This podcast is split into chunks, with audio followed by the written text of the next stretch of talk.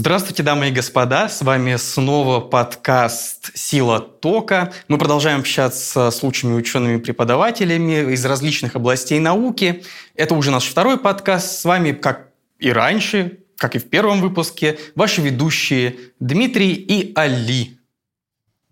Да, спасибо большое, Дмитрий. Сегодня, дорогие друзья, у нас уникальный, уникальный спикер очень интересный представитель геологического факультета Московского университета Екатерина Михайловна Тесакова, специалист по палеонтологии и в целом э, знает очень много о массовых вымираниях. Екатерина Михайловна, мы очень хотим именно об этом сегодня с вами поговорить, если вы не против. Здравствуйте. Конечно, не против. Это очень такое животрепещущее во все времена и сейчас тема. Давайте говорить. Екатерина Михайловна, если позволите, вот для меня как человека достаточно далекого вот, от минералогии, от геологии. В целом понятно интуитивно, что такое вымирание, но там великое вымирание, я слышал понятие, термины. Что это вообще такое? Можете вот кратко, что это, что у нас было в истории, ну и может, что будет? Ну, смотрите, во все времена на Земле обитает огромное количество видов и разновидностей разных организмов. Во все времена происходит исчезновение каких-то видов, но и появление каких-то видов тоже. И вот самое главное, те интервалы времени, в которые скорее вымирают, чем появляются, вот эти интервалы и э, видятся ученым, палеонтологам как э, исчезновение большого количества таксонов более-менее в узком геологическом времени. Именно такие э, события и принято называть вымираниями. При этом, если вымирает существенно большое количество, не знаю, семейств, отрядов. Мы говорим о великих вымираниях. Ну, можно набрать очень большое количество мелких вымираний. Да, да. Вот вопрос в связи с этим, Екатерина Михайловна, получается, э, ну, следуя из вашего повествования, очень большое количество этих умираний было, массовых, а вот если как-то вот постараться их э, в какой-то... Классифицировать, да. Да, да, классифицировать, ну, вот для непосвященного зрителя, который, ну, ничего не знает про массовые умирания, но очень хочет за какой-то небольшой промежуток времени о, о них узнать. Вот о каких, вот must have, что называется, о чем надо знать точно? На самом деле так и есть. Э, профессиональные палеонтологи, которые всю свою жизнь работают э, все в более и более дробными временными э, отрезками и пытаются в этих временных отрезках найти чье-то вымирание и появление. И вот несмотря на это, у палеонтологов действительно вот перед их взором встают такие поразительные события, которые действительно считаются великими вымираниями. Когда, например, вымирает 90, ну, 9 процентов обитателей Земли. 99. 99 процентов. Почти все. Почти все. Вот я сейчас говорю о самом таком значительном вымирании великом. Я бы сказала, единственной, пока что первой и пока что единственной глобальной катастрофе в истории Земли. Э, это случилось примерно 2,5 миллиарда лет назад, когда в атмосфере нашей планеты появился свободный кислород. И когда биосфера планеты до сих пор существовавшая в отсутствии кислорода. Это было огромное количество разных и преуспевающих бактерий, но анаэробных бактерий. То есть они не дышали кислородом? Они азотом, что ли, каким-то? Они не дышали кислородом, они, э, испо... Значит, они получали энергию от э, разных химических реакций, э, но не реакция окисления вот этим чистым кислородом. Mm-hmm. Это, это разные бактерии. Метановые бактерии, серные бактерии, железобактерии. Э, так вот, если до этого события вся планета это их была планета. С тех пор, как на нашей, э, наша планета э, окуталась атмосферой, обогащенной кислородом, у этих бактерий не стало места для жизни. Мы, конечно, можем их и сейчас найти, но сейчас э, их надо поискать. Мы знаем, где искать, мы их найдем, но это реликты, это реликты той великой анаэробной биосферы.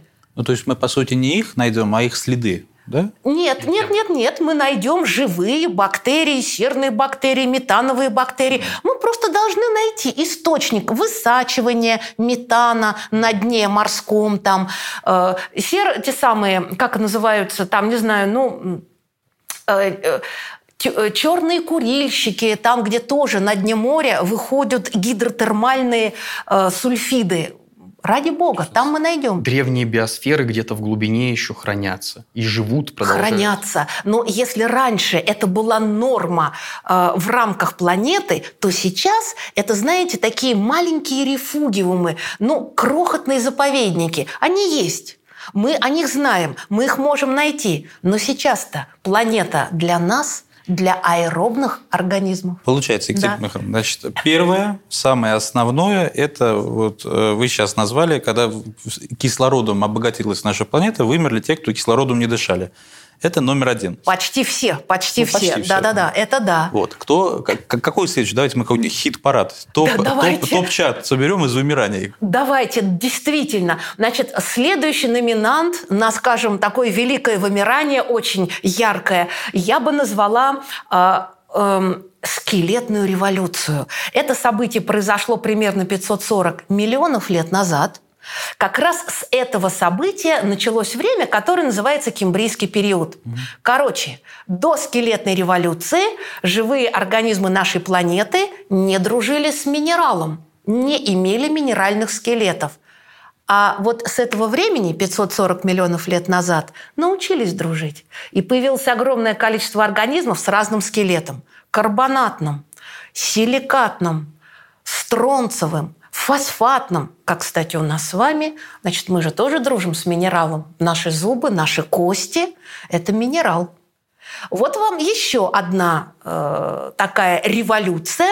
И ведь эта революция привела к вымиранию тех, кто когда-то царил до этой скелетной революции. Что убило их? Ну, то есть с кислородом понятно. Здесь тот, кто окреп, просто их тот, перебил? Тот, кто окреп, и тот, кто обзавелся замечательными острыми зубами, ага. сумел скушать все то, что раньше этого не умело. Это очень просто. Прибавьте, те, кто обзавелся не только зубами, а обзавелся скелетом, э, и э, точку опоры получила мускулатура.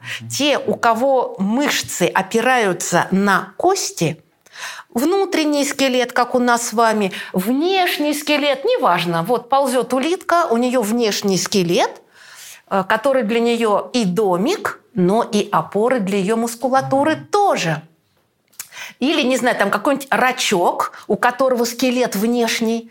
Так вот этот скелет позволил развивать такие скорости, как никто не мог сделать до того. То есть скелет дал потрясающие возможности к защите, к нападению. Угу. Ну все, значит, те, кто это не умел, они исчезают. Так, значит, первое, значит, кислород. Второе, скелетный. Скелетная революция. Какая следующая? А, следующее вымирание, ну, наверное, а, в фанерозойском Э, фанерозоем, значит, за последние 500 миллионов лет очень крупные вымирания приурочивались к закрытию древних океанов.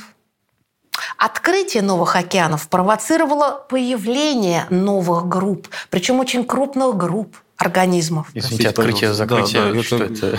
А, действительно вот действительно. Мне представляется Христофор Колумб, который открыл океан. А мне, а, мне, а мне совершенно другая картина. Мне представляется вывеска, говорит, океан открыт там, с 8 до 10. Я вас понимаю. А, если вы посмотрите на карту Земли, современную любую карту Земли, вот сколько крупных горных систем вы увидите – Угу. Уральская горная система, не знаю, там Верхоянские хребты, там э, Гималаи, Альпы. Вот сколько горных систем вы увидите, вот столько океанов на Земле когда-то было – а потом не стало. Из-за движения литосферных плит? Из-за движения литосферных плит. Литосферные плиты состоят э, частично из океанской коры, а частично из континентальной коры. И вот эти крупные континенты, двигаясь вместе с литосферными плитами, значит, когда сходились друг с другом, то, соответственно, водяное пространство между ними, бывший океан, он исчезает. Но, соответственно, эти континенты, столкнувшись, с такой силой, что вот вместе их столкновения вырастают горы. Угу. Угу. Вот И я хотела сказать, что древних океанов на Земле э, было некоторое количество, не хочу сказать, что очень много, но их было много и в разные времена. И каждый открытый океан – это э, дом для огромного количества водяных животных. Исчезновение океана – это значит, у них дом был отнят – Хорошо, если можно было переплыть, как-то мигрировать в какой-то соседний. Но если э, это были такие геологические события, когда закрывалось много угу. крупных океанов. Ну, вот, например, в, э, конце пермского периода, это, это одно из крупных вымираний, пермотриасовый рубеж. Все континенты, которые сейчас на Земле существуют автономно, э, были собраны в единый гигантский суперконтинент Пангея. Естественно, вокруг Пангеи э, все остальное пространство – это был огромный э, некий океан, ну, Панталасса. А куда деть тех обитателей, которые привыкли жить в мелких морях? Ну, либо смешать, либо все вот все. Вот это пермотриасовое вымирание, значит, э, э, то сам, это гигантское вымирание. Э, вымирание, в которое попала морская фауна, они потому и вымерли, что им просто ну, не осталось места для житья. Те рожки да ножки от этого богатейшего обилия э, все-таки пережила и сумела заселить новые, более молодые океаны – они, они окажутся родоначальниками нового разнообразия. Но это будет следующая история. А вот у меня вопрос, да. прежде чем мы перейдем дальше к нашим да. вымираниям, которые были э, следом. Вот а схлопывание океана, это вот, ну, по мнению палеонтологов, насколько быстрый процесс? Это же, наверное, происходит совершенно... Очень медленно. Это очень медлительный процесс, он, безусловно, не воспринимается очевидцами, то есть те, кто живут в этом схлопывающемся океане, они вообще не осознают этого процесса. Они это не осознают. И вот эти великие вымирания, вот это великое вымирание, оно проходит в течение, ну, иногда в течение миллионов лет. Ну, Понимаете, иногда... миллионов лет. Иногда бывает очень быстро. Ну, наверное, да? А, ну, можно найти что-нибудь типа быстрее, конечно. Ну, ну, ну мне, мне кажется, вот когда мы дойдем до динозавров, там чуть-чуть побыстрее все должно происходить. Согласна, потому что вот когда мы дойдем еще до одного топового вымирания, которое не такое масштабное, как пермотриасовое, зато более известное у людей на слуху, э, спасибо кинематографу, спасибо мультикам, спасибо Спилбергу, ну, конечно, вымирание динозавров. Угу. Ну все, вы нас заинтриговали. Да. Давайте, значит, пойдем дальше. Первое – это кислород, второе – скелеты, третье – у нас, значит, хлопнулся океан. Ну, пускай будет пермотриасовое, ну, из очень крупных, из мегакрупных, так. Следующее, давайте, вымирание динозавров на границе мелполиоген. Ну, ну, ну, сложно что-либо поставить рядом с вымиранием динозавров. Но если вот так вот хочется, то поставьте вымирание мамонтов. Угу. Вот. Ну, они хотя бы были ровесниками человека, видели людей, и люди видели мамонтов. Так вот, люди живут, э, мамонты нарисованы древними художниками с натуры, а мамонтов больше нет. Ну вот можем это вымирание с вами разобрать, хотя оно, конечно, микроскопическое на фоне динозавров. Ну, давайте мы, собственно, оба их и разберем. Начнем давайте. с динозавров. динозавров, динозавров. Да. В общем, расскажите нам, пожалуйста, вот мы с детства знаем эту историю, что вот э, прилетел метеорит один большой, все Или комета. Вспыхнуло, и все, и закончились динозавры, и, значит, новая жизнь пошла. Но насколько э, там, с течением лет удалось узнать, это не очень корректная информация, палеонтологи разобрались в этом вопросе. Но, собственно, давайте из первых пуст мы это и узнаем от вас. Миф еще бродит. Давайте развеем, собственно. Мифы не только бродят, они не могут не бродить, потому что э, человеческая фантазия – это, наверное, ну, это отдушина для людей. Мы никогда не откажемся от нашей фантазии, и мы будем придумывать не одни, так другие гипотезы.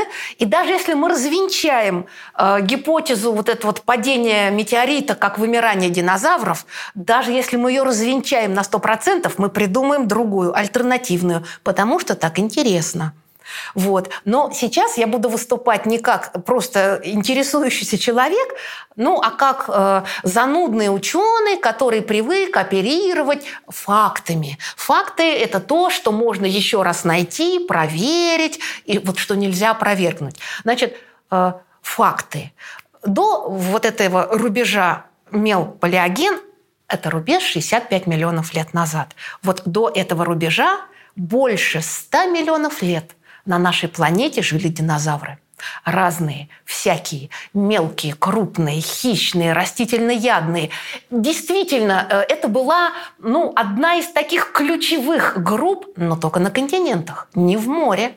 В море там были свои хозяева. Не в воздухе. В воздухе были свои хозяева. Динозавры – это э, короли, хозяева на поверхности контин... суши, на поверхности континента. Замечательно. Так вот, эти замечательные цари природы в мезозое, они ведь имели соседей. Конечно, имели соседей. Никто никогда не живет без соседей. Кто были их соседи? Ну, всяких там улиток и червяков мы сейчас не будем с вами рассматривать. Их всегда было много, есть и будет. Кто-нибудь покрупнее? Ну, давайте Вспомним позвоночных. Как мы с вами позвоночные? Но чтоб сухопутные и чтоб тоже на четырех лапах. Какие-нибудь крысы, мыши? Нет, не было еще тогда этого. Были, были. Но не только. Значит, вместе с динозаврами жили черепахи. Заметьте, динозавры вымерли, а черепахи живут. Угу. Крокодилы. Заметьте, всю как день в день с динозаврами, а динозавров не стало, крокодилы живут. Ящерицы, Готерии, змеи, ну, про амфибии Готерии кто такие? Готерии – это тоже такие рептилии, которые не принято относить к ящерицам. Ну, ой, э, э, готерии, готерии, готерии. Наберите в интернете понял, Готерии, все, там понял. Галапагосские острова, Готерии, такие будут смешные, с такими вот гребешками, все, очень я... смешные. Вот, вот в этом и преимущество э, наших телезрителей, а вот того, да, что да, сидеть да. вот в этом кресле. С одной стороны, у меня есть преимущество, я могу задать любой вопрос, да, они и вы могут ответите. сами себе да, ответить. они могут поставить да. на паузу. Да. Второй вкладки открыть да, Готерии. Да, да, да. Даже если кушают вот жирным от, от шпрот пальчиком набрать, значит, этот, кто такие Готерии посмотреть, и потом продолжить, и никуда ни секунды не пропустить мы не денемся никуда. Да. Вот, короче, большое обилие разных, пока я перечислила только рептилий. Есть еще амфибии. Это те, кто попроще. Ну, современные рептилии, ой, современные амфибии, ну, лягушки мы знаем. Значит, были и древние амфибии тоже во времена динозавров. Ладно, ну а теперь наши-то прямые родственники, млекопитающие, были – и млекопитающие были тоже. И да, мы во времена динозавров были маленькими. Мы были размером с хомяков. Класс. Это не хомяки как таковые, э, но ростом как хомяки. Вы понимаете, да? Я оговариваюсь. Угу. Вот. И вот эти ростом как хомяки, а почему такие маленькие? Почему бы не стать побольше? Да потому что станешь побольше, заметит динозавр. И все. Не хочется. Значит, от динозавров надо прятаться. Как? Легче всего поделить с динозаврами время. Тебе день, а мне ночь. И при этом мы живем на одной и той же территории. Это же так просто.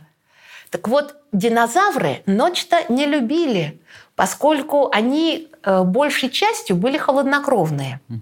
Ну, и если динозавр вырастал и был таким большим и весил несколько тонн, то ему было совершенно все равно, ночью холодно или жарко. Он настолько за день разогревался, что по инерции он эту температуру держал и ночью.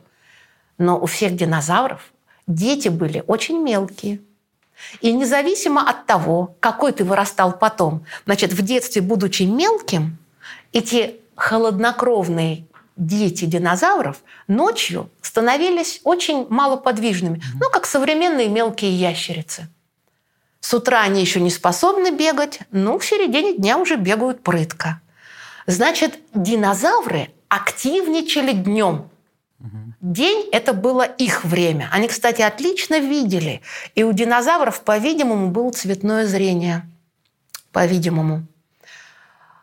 А наши с вами родственники, древние млекопитающие, не могли конкурировать с динозаврами. Но слишком много, слишком тяжелая была баталия. Легче было спрятаться. И если прятаться в ночь, млекопитающие, будучи теплокровными, им было совершенно все равно, какая ночью температура – вот у меня вопрос, да. Екатерина Михайловна. А вот они заполонили всю планету, значит, держали в, штра... в, в, в, штрахе, в, в страхе, страхе, в страхе всех млекопитающих и всех... Э, Динозавры заполонили да, и да, держали да. в страхе. А что же случилось такое, что их всех... Э, ну, что с ними произошло? Али, вот мне очень нравится этот самый страх, в котором они держали всех распугали, всех построили, и все-все соседи, все построились, черепахи построились. Они медленно ползают в консервной банке, значит, в бронежилете. Любой может догнать черепаху, а никто не ест.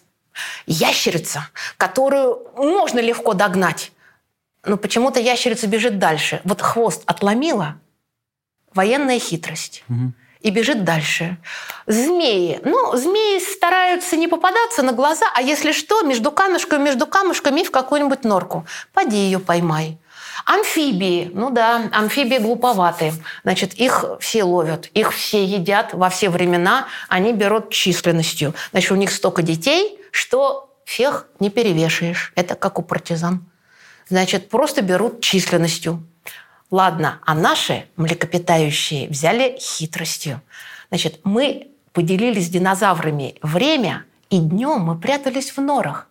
Динозавры, они просто не понимали, что кто-то может жить под землей, где темно и холодно. Вот для динозавров это было просто ну, невозможно к пониманию. Угу. А млекопитающим это первым, кому пришло в голову. А позвольте вопрос такой. Конечно. Ну, хорошо. Мы вот таким образом разделили, собственно, это государство огромное. Да.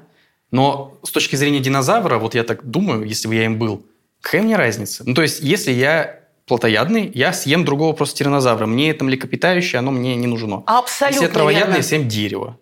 конечно, бы. конечно. Так а что случилось-то? Ну, то есть, ладно. Вот, вот я к тому, вот я к тому, что динозавры всех загнали, всех да. загнали по углам.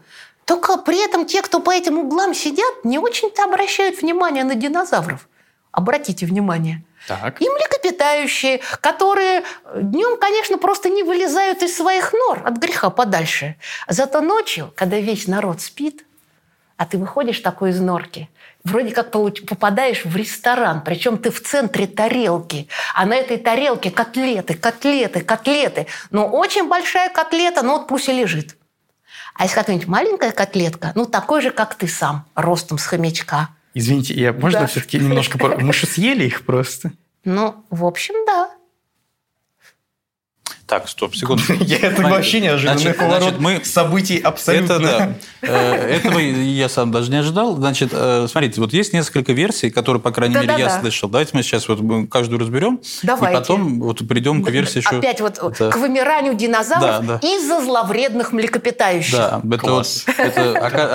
Оказывается, вот это выражение, что где, где мышь съели, оно вот такой, какой сакраментальный смысл. Он же динозавров еще с тех пор. А, значит, вот есть э, какая-то простая идея, что упал метеорит, и все. Там все, все сгорели. Понятно, что она там с годами не прошла проверку на прочность. Есть вещь, что с вулканами что-то происходило. Закрыли небо, постоянная ночь, динозавры и замерзли. Да, то есть вот этот вот иридиевый, иридиевый слой там все покрыл и так далее. Вот. Ну и какая-то версия свои плюсы имеет, какая-то свои минусы. Но про версию с этими млекопитающими я, ну, вам честно скажу, первый раз сейчас услышал. Вот. Да, неожиданно. То есть сейчас вот в теории вопрос пришел к тому, что ну, метеорит нет, вулканы, ну, где-то там побулькали там, и утихли, а недобитых динозавров съели мыши. Ну, примерно так, да, получается?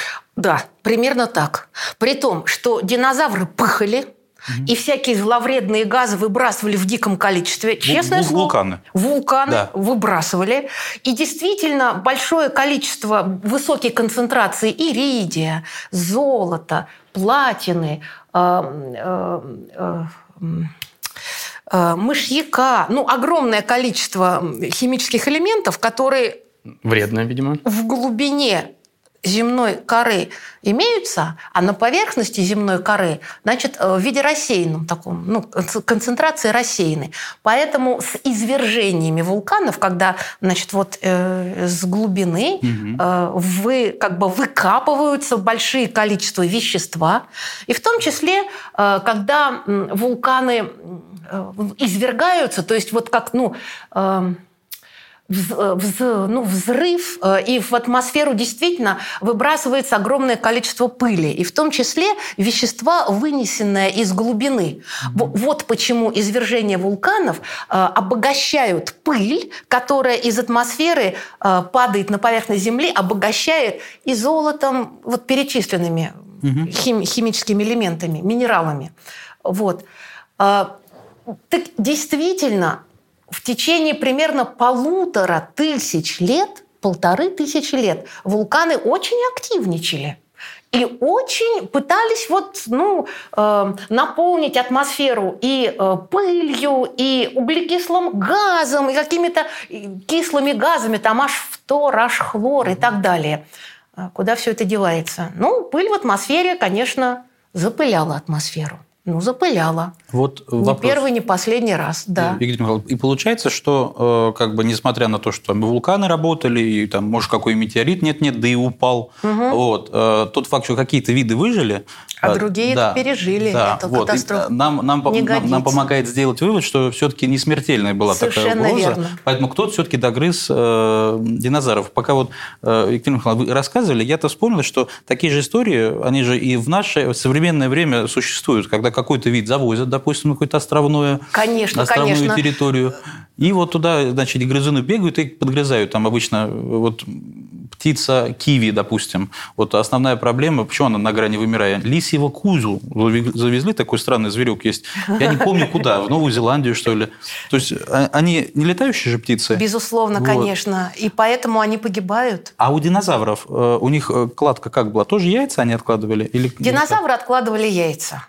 При этом высиживали или не высиживали. Вопрос такой. Э, ну, мелкие динозавры, может быть, и высиживали яйца. Кто их знает. По крайней мере, была пара палеонтологических находок, когда скелет динозавра прикрывал собой кладку яиц. И это, эти находки интерпретировались как э, э, динозавр, сидящий на кладке своих яиц, вот погиб прямо в такое вот грустное время. Видимо, была очень хорошая мать, погибла, но смерть места не сошла. Угу. Возможно, возможно. Но есть огромное количество динозавров, которые при всем желании не могли высиживать яйца. То есть если мамы весили несколько тонн, угу. садиться на кладку яиц, Опасно. это, это детям, да, не поможет. Ну, Значит, яйца откладывали, и эти яйца а, закапывали в песок на солнышке. Это примерно так, как сейчас делают крокодилы или там, mm-hmm. не знаю, черепахи. То есть э, яйца попадают, ну, как сказать, на, сол, на солнышко, в теплое сухое место. Э, и после этого из яиц вылупляются, может быть, детеныши, а может, не вылупляются. Если до них добежит вовремя какой-нибудь там... Если до них добежит какой-нибудь злодей, раскопает и устроит себе яичницу. Или если... Э, вот тут, кстати, вулканы могли, конечно, повредить. Э, затемнение атмосферы, конечно, приводило к некоторому снижению температуры а. по планете. Mm-hmm. Да, но это, не, но это не то, что Африка была завалена снегом. Нет, конечно. И, кстати, об Африке. Вы ведь, наверное, слышали, что последние динозавры жили-то на Чукотке и на Аляске.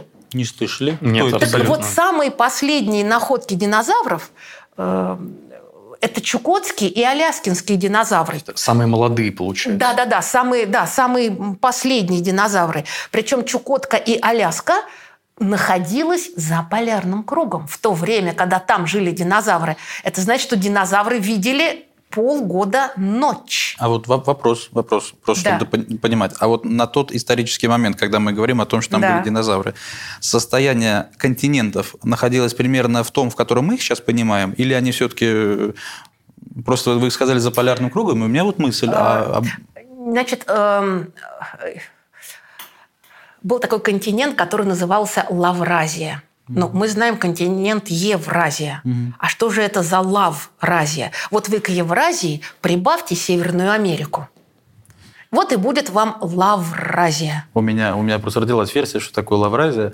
Это Евразия, где все любят друг друга. Вы знаете, мне ваша версия очень нравится. Я за, я за Лавразию в вашем понимании. Э, так вот, когда Чукотка и Аляска, в общем, они были их соединить фактически, надо- ну, фактически соединены. Ну, через Да. север, то есть через полярный Да. круг надо их соединить. Не через полярный круг, значит, там, где полярный круг, фу, там, где полярный лед сегодня, где Так. лежит сегодня вот этот вот ледяной щит, сегодня море было во времена динозавров, только лед на нем не лежал на полюсе. М, И Антарктида во времена динозавров не стояла на Южном полюсе, а была достаточно, была гораздо, ну, ближе к экватору, чем сейчас. И в Антарктиде, да, жили динозавры. Но в любом случае, там, как и сейчас, ну, не жарко было. Не жарко. Э, Значит, Чукотка и Аляска, которую мы сейчас во времена динозавров пытаемся представить себе, э, там была полярная ночь. И да, там были листопадные растения. Не тундра, нет. Там были леса, листопадные растения. Но там не было снега, там не было холода. И как дожили-то они до, до- до этих, до, этой- до такой жизни динозавров, что в Чукотке оказались и еще дольше всех прожили? Вместе с материками, может, плавали? Или их что-то вынудило пойти? А, вот Задумчивый, за- за- задумчивый взгляд Екатерины Михайловны подскажет, что вот ты предлагаешь версию, а у самих палеонтологов их очень много, Новая и ни статья одна, и ни появляется одна еще себя не, ну, не показал как э, самое верное, правильно? И да, и нет. На самом деле, вот на протяжении юрского и мелового периода, то есть те самые периоды, когда динозавры процветали, э, значит, динозавры водились в Европе, динозавры водились, ну, скажем так, в европейской России, ну, восточноевропейская платформа, по нашу сторону Уральских гор. Динозавры водились в Западной Сибири, но в южной части Западной Сибири, потому что северная часть Западной Сибири была залита морем, а по южной части динозавры распространялись. Они жили э, на э, в Восточной Сибири. Да, Восточная Сибирь в юрское время, э, там суша и заканчивалась, там плескался океан. Так вот, в течение юрского периода этот океан потихонечку закрывался. И к концу мела он закрылся окончательно, и возникла вот эта Верхояно-Чукотская область, то есть это кусок суши, М. который появился из океана, из моря на протяжении и юрского и мелового периода. Мост, Поэтому получается. Поэтому динозавры на протяжении юрского мелового периода все ближе и ближе и ближе приближались к Северной Америке. И вот в конце своего, уже, можно сказать, существования на планете, они могли ходить в Северную Америку пешком вот через этот Чукотский Динозавры очень адаптивные оказались ребята, то есть вообще в разных условиях. Как все способны. нормальные люди, конечно. Ну, ну как Конечно. оказалось-то, они не, не, не такие адаптивные, Проиграли как конкурентной борьбе. крокодилы, как эти крыски, которые там погрызли, не такие адаптивные они Кстати, а были. как вот крокодил, они же вроде тоже яйца несут и Вот смотрите, сейчас мы возвращаемся к тому, что э, там вулканическая активность и падение метеорита это, э, это безусловно, э, сильные геологические или астрономические факторы, ну, импактные факторы. Это сильные факторы, это неприятные факторы, но они не, прив- не могут привести к глобальной катастрофе. Вернее, если бы привели к глобальной катастрофе, то в глобальном масштабе, ну, вся бы биота и умерла, а иначе нет. А если есть избирательное вымирание, то, стало быть, э, мы должны найти какую-то другую причину. И палеонтологи считают, что вот э, главная причина вымирания динозавров э, – это борьба двух политических систем О, рептилий и млекопитающих. Ну, одна система сначала возвышается, другая уходит в подполье. и шатает А основание. потом потихонечку вот это там в подполье чувствует себя прекрасно. Живет все те же самые 100 миллионов лет бок о бок с динозаврами. На динозавров, конечно, не замахивается. Ну, вырос так вырос. Ну, а пока ты вот в виде там яйца лежишь там в яйце, а мы тебя нечаянно нашли, какое счастье. Или мы тебя увидели, нашли, когда ты только вылупился, ты еще совсем маленький. Вот как вы думаете, какого роста новорожденный тиранозавр Рекс? Ну, я не знаю, может, с плечо, там, с предплечья, там, условно, я не знаю. Вот такая вот шмакодевка.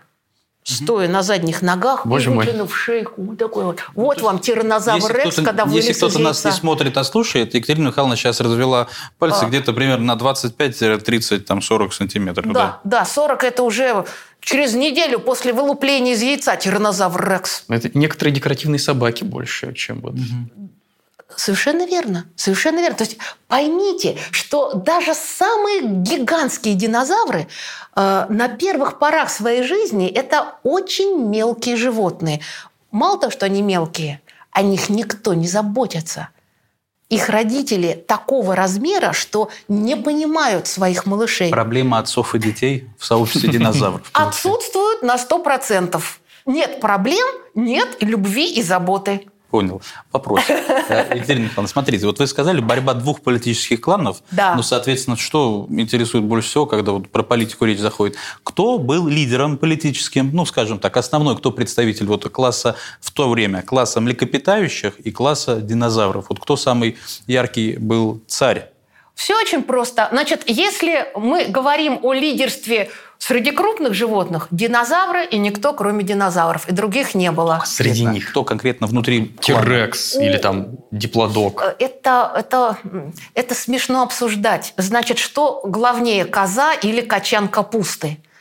Не будет Логично. капусты, не, значит, и коза не Ну ладно, проживет. согласен. Это совершенно все равно. Согласен. Значит, я о другом. Значит, а когда мы говорим, а кто же главный в мелком размерном классе? И вот тут-то ну, если в мелком размерном классе сидят дети динозавров, ну, наверное, они там царят, а нет. А там царят те, кто приспособлен к обитанию в мелком размерном классе лучше. Что значит приспособлен лучше?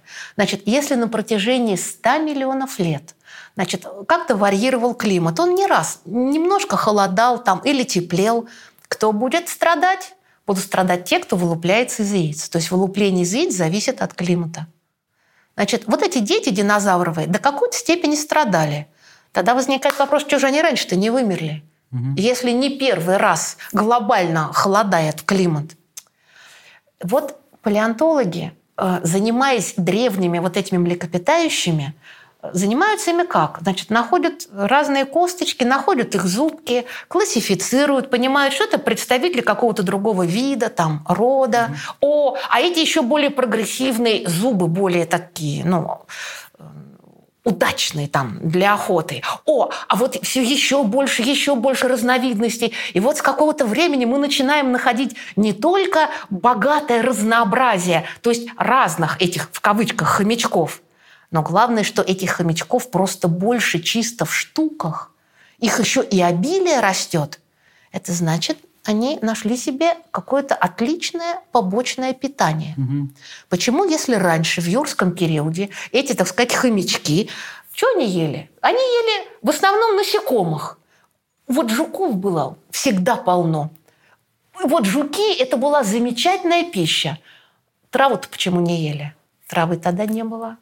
В юрском периоде деревья росли, кусты росли, травы не было. Не было травы никакой. Значит, что можно было найти, когда ты маленький, как хомячок? А вот жуков было можно. А если это, скажем, не жук тебе попался, а какая-нибудь там ящерка, да еще ночь, и холодно, и ящерка еле ползает, ну и ящерку так, через запятую.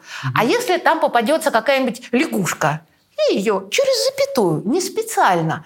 Ну а если случайно тебе попадется детеныш динозавра, ну и его через запятую. Екатерина Михайловна, разрешите, давайте поставим многоточие Да. в этом перечне. Просто очень много еще чего хочется у вас спросить.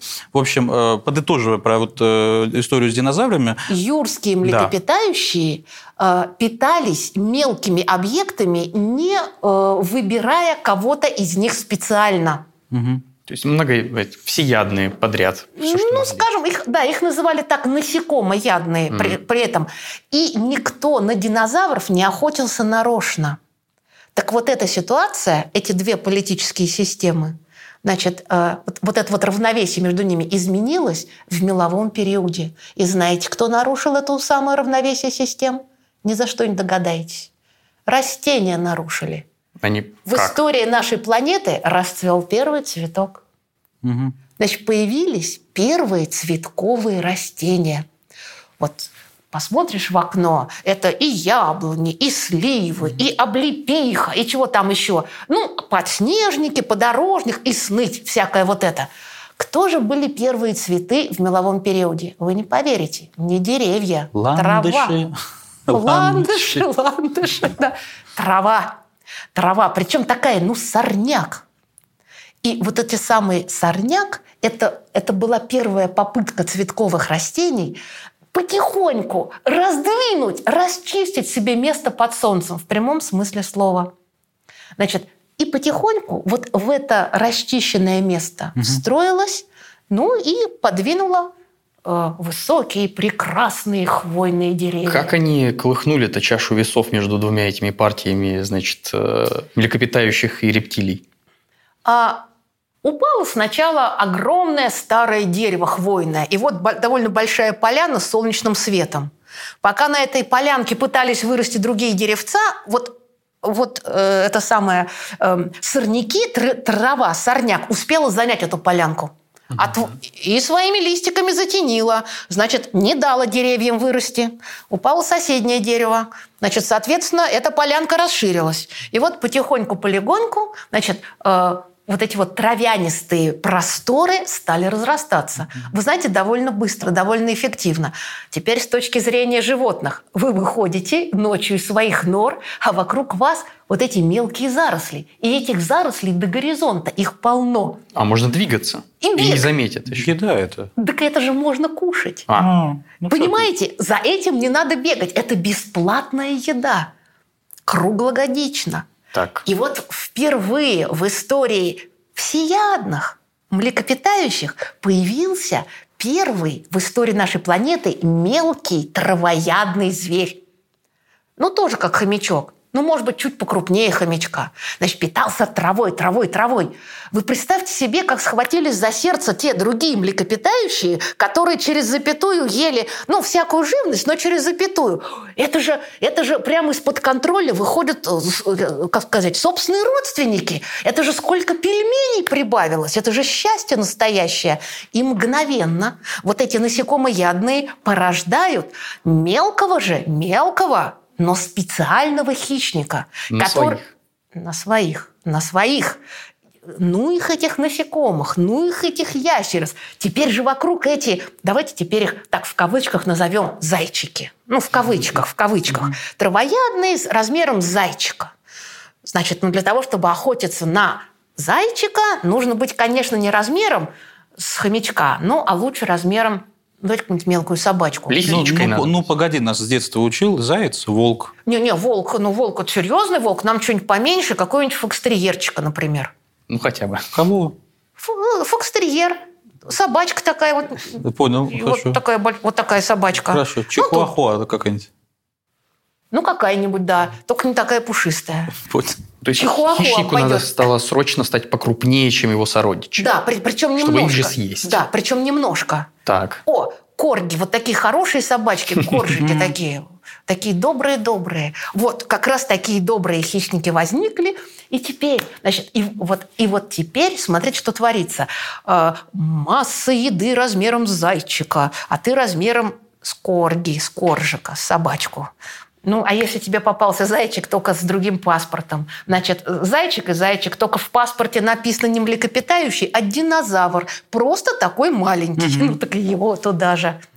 Значит, впервые в истории планеты появился хищник, специализирующийся на мелкий размерный класс. Mm. И вот именно этим и был подписан смертный приговор динозаврам. У меня возникает вопрос.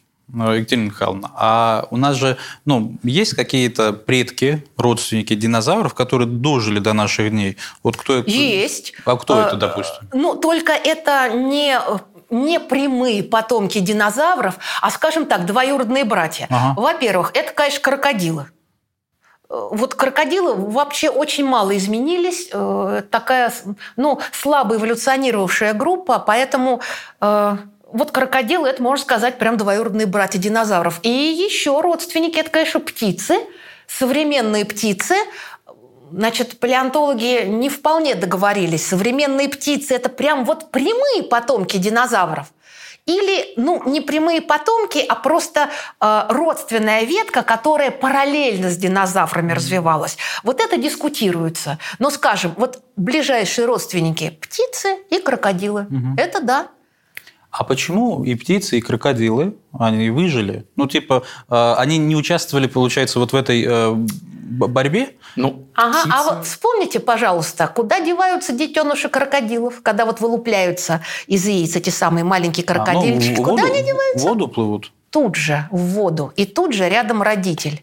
У одних крокодилов это мама, у других папа, и mm. только сунься к этим шмакодявкам. Они заботились еще о потомстве, как, и поэтому еще и выжили как, как раз. Еще как, да. Вот. А, что касается птиц, ну, мне сейчас трудно что-то вам как бы вот декларировать, тем более, что параллельно с динозаврами в небе порхало очень большое количество разных животных. И не только птицы, которые вот летают сегодня в небе. Это были и птицы, только другие птицы. Э, их называли энанциорнисовые птицы. Очень крупная и процветающая группа, но вымершая mm-hmm. вместе с динозаврами. И летающие ящеры – которые, знаете, на манер современных летучих мышей mm-hmm. летали с помощью кожных перепонок. Mm-hmm.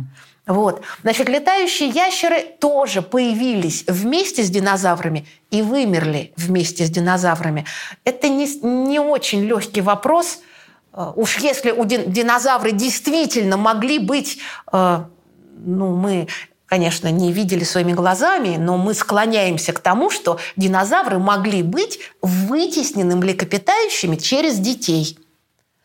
А причем тут вот эти энанциорнисовые птицы, летающие ящеры? Непонятно. Мы тоже не знаем. Непонятно. То есть этот вопрос, он, в общем, тоже открыт.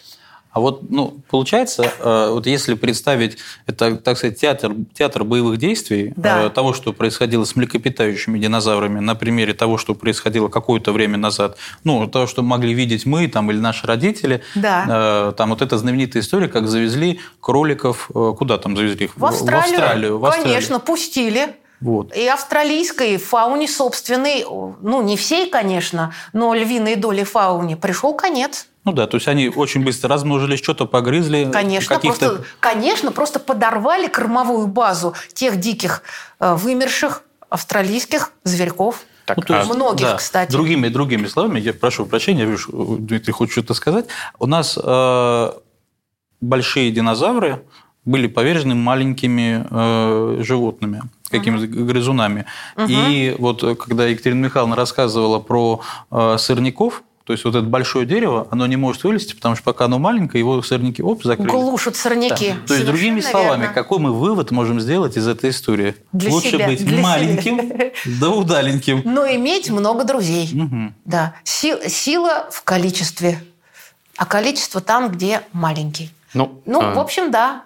Хотя я не уверена, что каждый мог бы выбрать для себя такую личную судьбу. Ну, каждый волен, каждый волен. Ну, вот эта борьба, да, собственно, у нас появился хищник, он съел динозавров, и в итоге в какой-то момент все пошло на убыль динозавров. Вот млекопитающие стали, видимо, править с какого-то момента.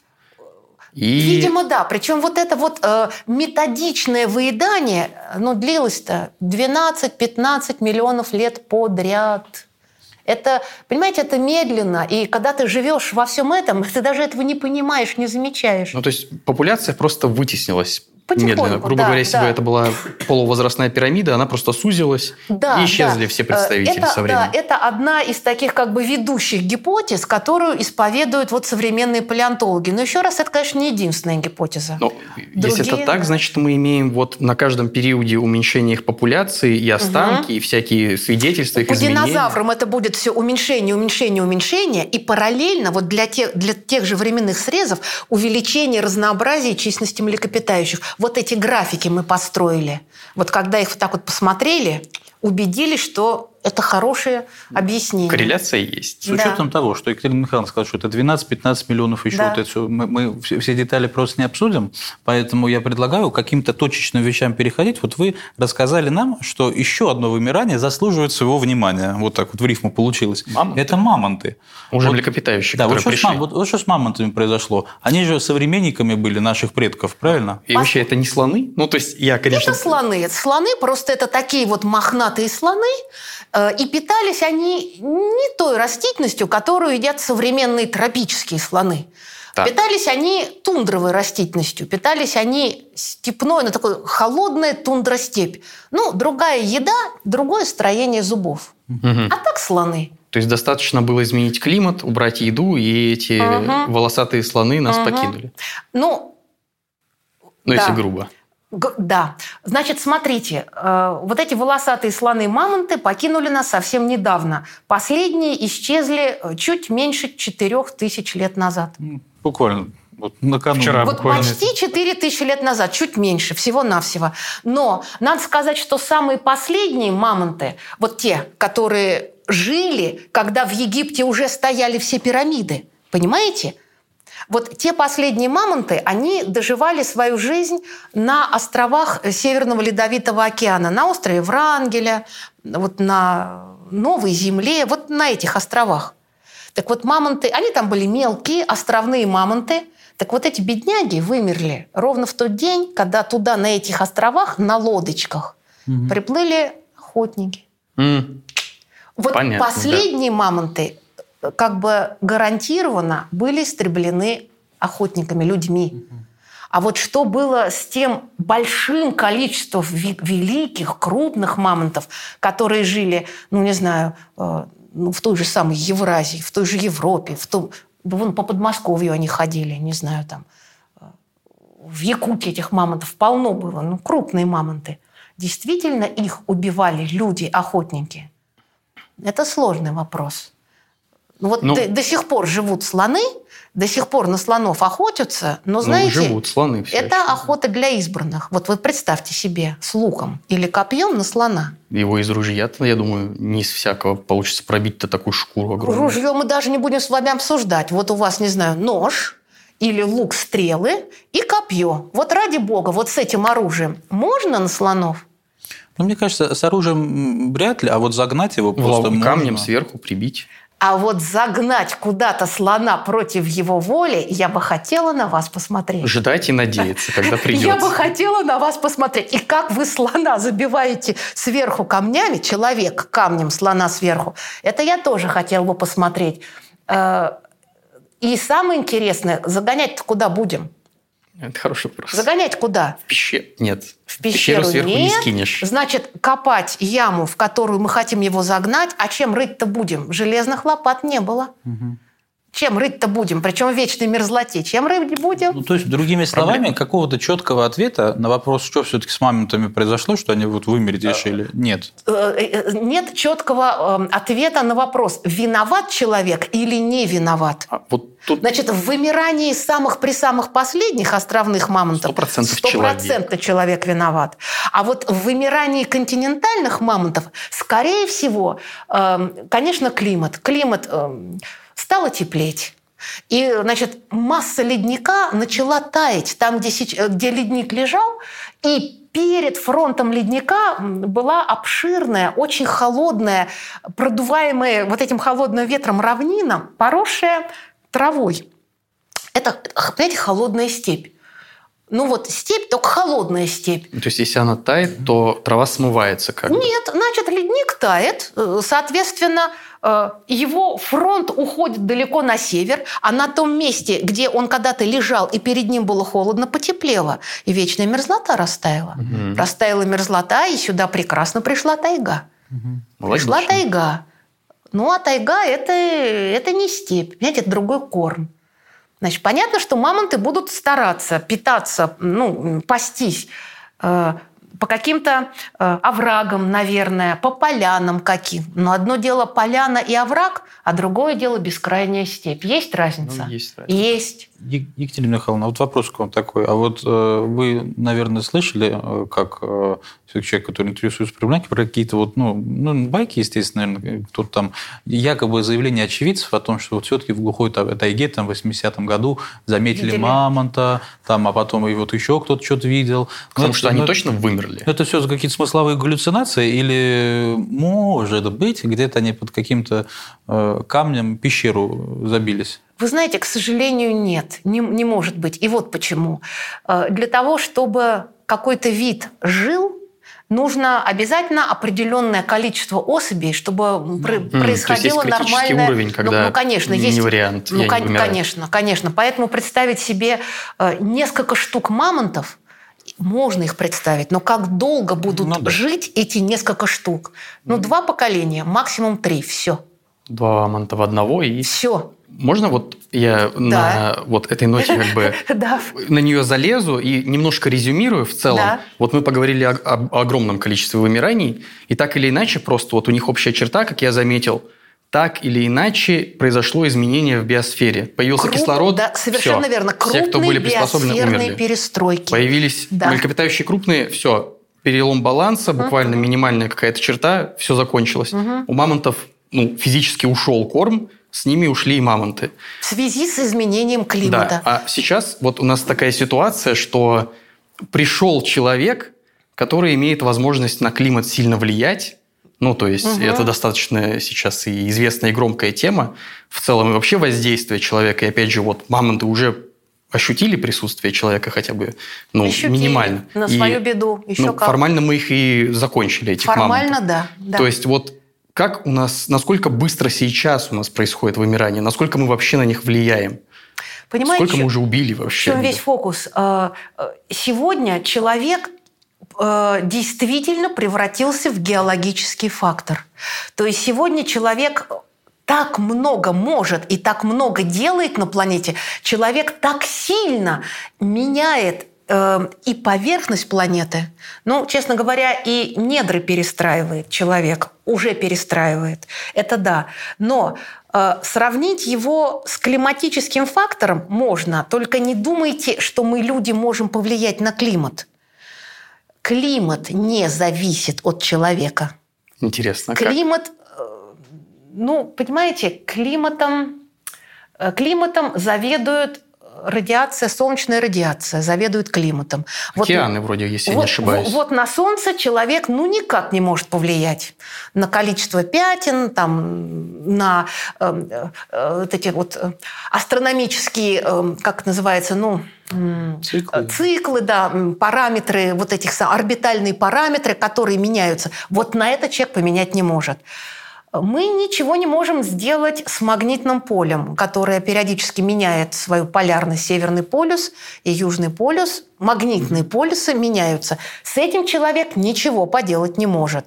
Что есть, то есть. Значит, потепление, похолодание – мы ничего с этим поделать не можем, потому что э, вот это солнечное тепло на Земле распространяется как-то вот, ну, распределяется, конечно, течениями водными течениями, водными массами, ну и воздушными течениями, то есть вот ветрами. Екатерина Михайловна, вот, мне кажется, Дмитрий, наверное, про какие-то более приземленные вещи, нежели чем радиация солнечная, а точнее лампочка, мы ее не выключим, понятно. А вот э, парниковые эффекты, да. там, загрязнение экологии там, и так далее. Парни... Поставить завод и прям дымить сколько угодно.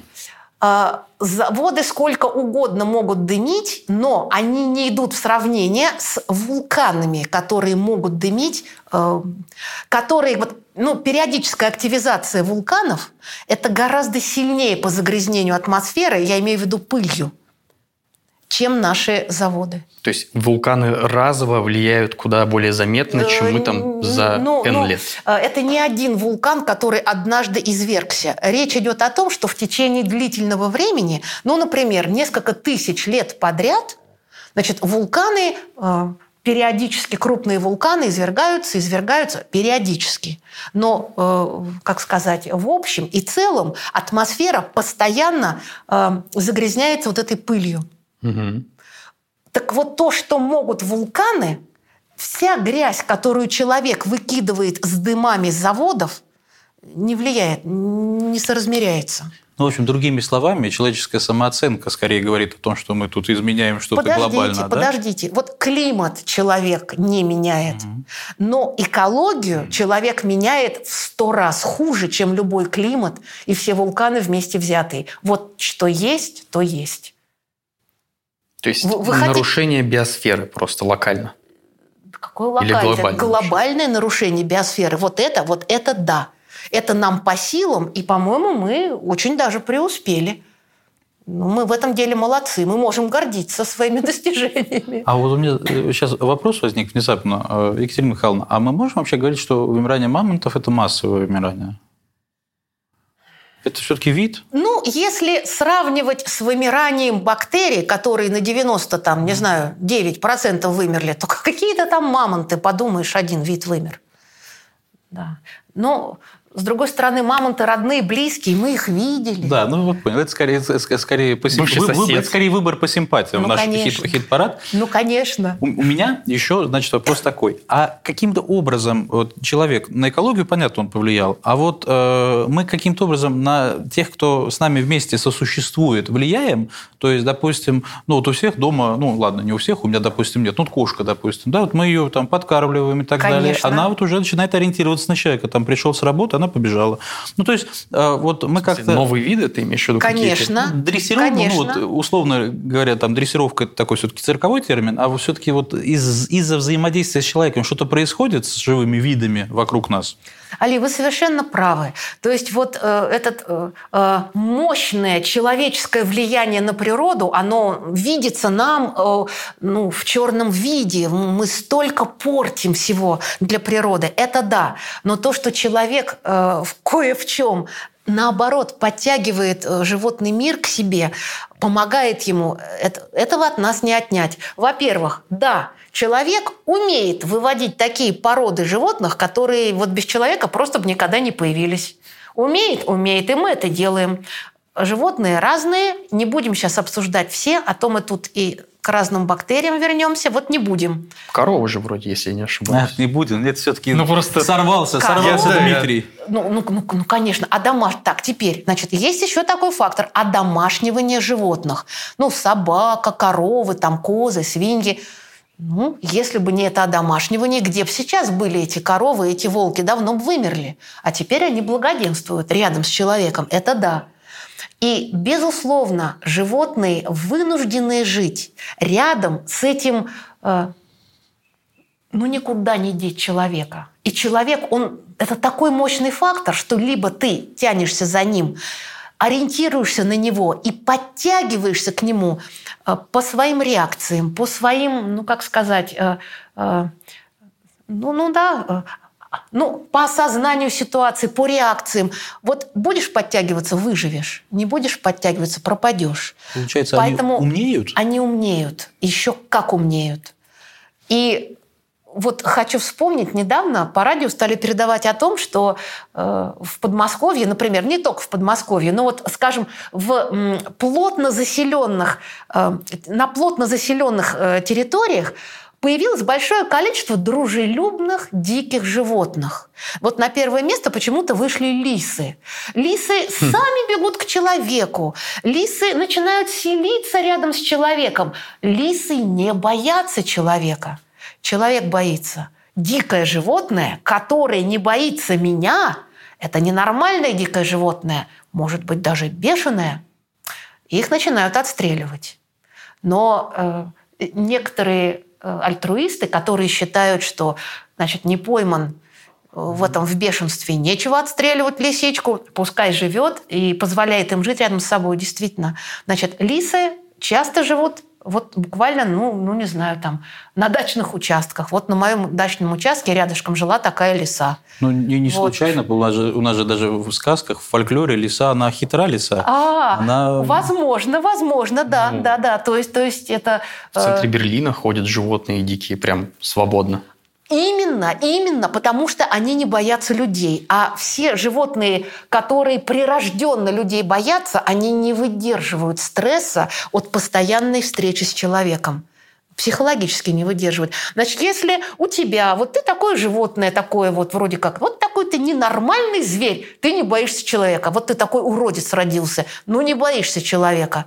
Вот таким зверям сейчас зеленый свет. Они выживают. Угу.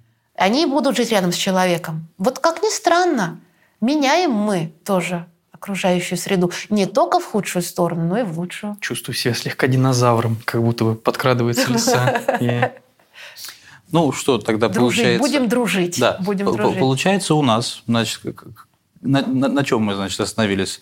А, животные, которые поумнее, они ближе к человеку и вместе в таком интеллектуальном союзе существуют. Да. И иной раз э, в лесу Подмосковья лучше встретить какого-нибудь дикого зверя, дружелюбного, не с чем представителя, чем да, какого-нибудь представителя голодного собрата, да. другого человека, просто голодного, исключительно лучше дикого зверя, дружелюбного. Согласна. Вот, ну, в общем, будущее за интеллектуальным союзом э, людей и животных. Ну, скорее эмоциональным союзом. Э, звери и интеллект, я не знаю, это вот, э, Дмитрий, наверное, вам как специалисту по интеллекту это режет слух у зверей вообще интеллект может быть? Это, это даже, наверное, больше к биологам. То есть, ну, в любом, ну, в любом случае. В своем-то не уверен. Да, не, знаю, как, э, не знаю, как вот интеллектуальный, но эмоциональный должен быть альянс обязательно. Какая-то эмпатия у нас от нас да, к ним да, и от них и к нам. От, и от них к нам. Ну, и в заключение, да. Екатерина Михайловна, вот не могу задать э, один вопрос автопом, так сказать, э, э, не связанный с предыдущей нитью дискуссии, просто я вот недавно для себя узнал шокирующую для меня новость, вот чисто социологический эксперимент проведем. Дмитрий, а так. вот по-вашему, предком для китов кто является? Вот, ну, какой-нибудь предыдущий, вот, ну, представьте, кто вот предок китов? Али, ты что делаешь? Меня профессора смотрят с моего факультета. Ты позволишь прямо в прямом эфире? Я понятия не имею. Ну, и я тоже. Я тоже Килька, может, какая-нибудь. Вот. Я тоже предполагал, что ну, развитие китов, оно тоже происходило в рамках океана. А оказывается, Екатерина Михайловна, это же не случайно они ну, млекопитающие в воде. Они же круг сделали, правильно? И Совершенно вернулись обратно. верно. То есть э, киты, дельфины, тюлени – это вторично водные млекопитающие. Конечно. То есть есть бедра у китов, вот, вот эти вот, я просто вспомнилось то, что у кита есть где-то есть. бедрышки. Да, да, да только вот на этих бедрах невозможно ходить по суше, но они такие есть. Так, То есть... кит, брат мой, это ну, кит, ну, это брат просто. Брат, ну, ну брат... не может быть не твой, а какой-нибудь медведя, да, какой-нибудь там. Да, считается, что э, один из таких вот дальних э, предков китообразных это э, та же самая группа млекопитающих, от которых пошла еще другая ветка хищные млекопитающие. То есть, пожалуйста, медведи, волки, не знаю, куницы, то есть хищные млекопитающие, это двоюродные братья. Ну, правда, с дальним таким общим предком, но все-таки двоюродные братья кит китообразных. Ну, вот точно так же, как э, вы, Дмитрий, сейчас были шокированы, я тоже был шокирован, когда узнал этот интересный факт. Ну, то есть там, э, а, а что, ну, вот, а, а что должно заставить, э, вот выпал, значит, этот медведь, прошел весь этот путь эволюции. В какой-то момент на я, суше, я назад. а потом отправился да, обратно да, ну, в море. Это, что Меня ты... и здесь неплохо кое ты в воду. То, что в воде кормили еще лучше, и не было конкурентов, которые мог бы у тебя А, конкуренты ушли, наверное, просто туда. Ну, потому что конкуренты на суше, то есть ты там на четырех лапах, и там другие на четырех лапах. Ты сильный когтистый, и другие сильные когтистые. И там за одну и ту же еду, в общем, можно, это же непонятно, к кому достанется. А вот если ты отправишься ловить рыбку, ну, кто у тебя эту рыбку отнимет? Ну, может быть, акула? Ну так надо просто вырасти до такого размера, чтобы и акула от тебя отстала. Ну и тогда ты король. Екатерина Михайловна, вот на этой шокирующей для Дмитрия и немножко все, все еще, все еще немножко для, для меня, да, для ноте? меня тоже еще шокирующей ноте, я предлагаю вот э, подводить к концу нашу дискуссию. Почему именно на, этой, на, на этом моменте? Потому что вот этот шок должен, ну, на мой взгляд, наших слушателей и зрителей э, побудить залезть в интернет, а потом в учебники и книжки. Все правильно. Да. Дорогие друзья, сегодня у нас в гостях была Екатерина Михайловна. Она у нас специалист на... По э, палеонтологии. По палеонтологии и вот на таких шокирующих вещах. Для того, чтобы не пропустить новый выпуск с Екатериной Михайловной или с другим экспертом в своей области, обязательно подписывайтесь на наш канал, ставьте колокольчик, рассказывайте своим друзьям, и мы будем стараться делать для вас новые ролики с какими-то для вас знаниями. До скорых встреч!